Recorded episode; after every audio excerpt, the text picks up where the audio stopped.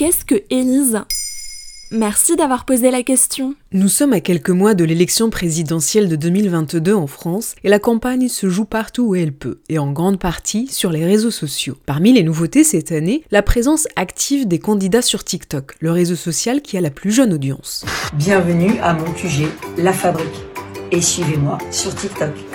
Et en ce début d'année 2022, une nouvelle application a fait son apparition et a déjà été téléchargée plus d'un million de fois. Elise propose aux internautes de trouver le candidat qui leur convient le mieux. Et elle est déjà en tête du classement français des applications spécialisées dans l'actualité. Mais son succès a soulevé beaucoup de questions sur la façon dont sont gérées les données personnelles politiques sur le web. Mais qui est derrière cette application? Deux étudiants, Grégoire Cascara, étudiant à la ESCP Business School à Paris, et François-Marie, étudiant à HEC, ont eu l'idée de créer cette application qui se propose d'aider les électeurs, et les plus jeunes notamment, à faire leur choix parmi la multitude de candidats qui se présentent à l'élection présidentielle. Leur intention première est de combattre l'abstention, particulièrement importante chez les 18-29 ans, et de susciter chez les plus jeunes de l'intérêt pour le scrutin d'avril 2022. Et comment elle fonctionne? L'internaute se voit suggérer des propositions politiques émanant des programmes des différents candidats sans qu'il soit indiqué par quel candidat ou quelle candidate la proposition est soutenue. L'utilisateur peut, comme sur Tinder, swiper, c'est-à-dire balayer l'écran de son téléphone sur la gauche ou la droite en fonction de son choix, et passer à la question suivante.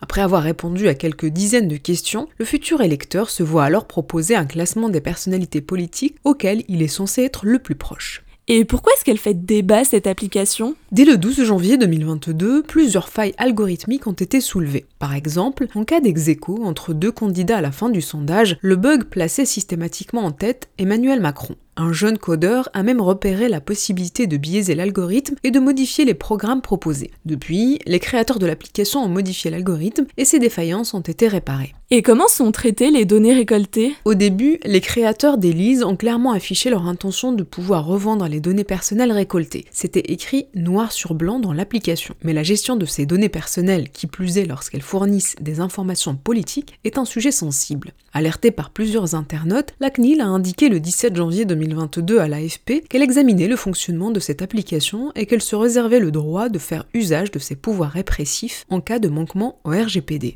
Depuis, les deux fondateurs d'Elise ont fait en sorte que leur application ne conserve plus les données personnelles des internautes. La base de données a été effacée et pour les nouveaux utilisateurs, il n'y a plus de questions personnelles posées avant de passer au questionnaire. Évidemment, cette application ne dit pas pour qui aller voter, et elle n'ira pas voter à votre place le jour de l'élection. Mais tout de même, si elle vous informe que vous êtes d'accord par exemple avec 90% des propositions de tel ou tel candidat, cela peut évidemment influencer le choix le jour du scrutin, particulièrement chez un électorat jeune, peut-être plus malléable ou moins bien informé. Voilà ce qu'est Élise.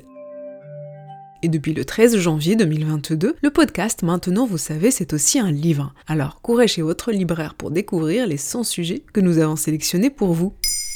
Maintenant, vous savez, un épisode écrit et réalisé par Zineb Souleimani.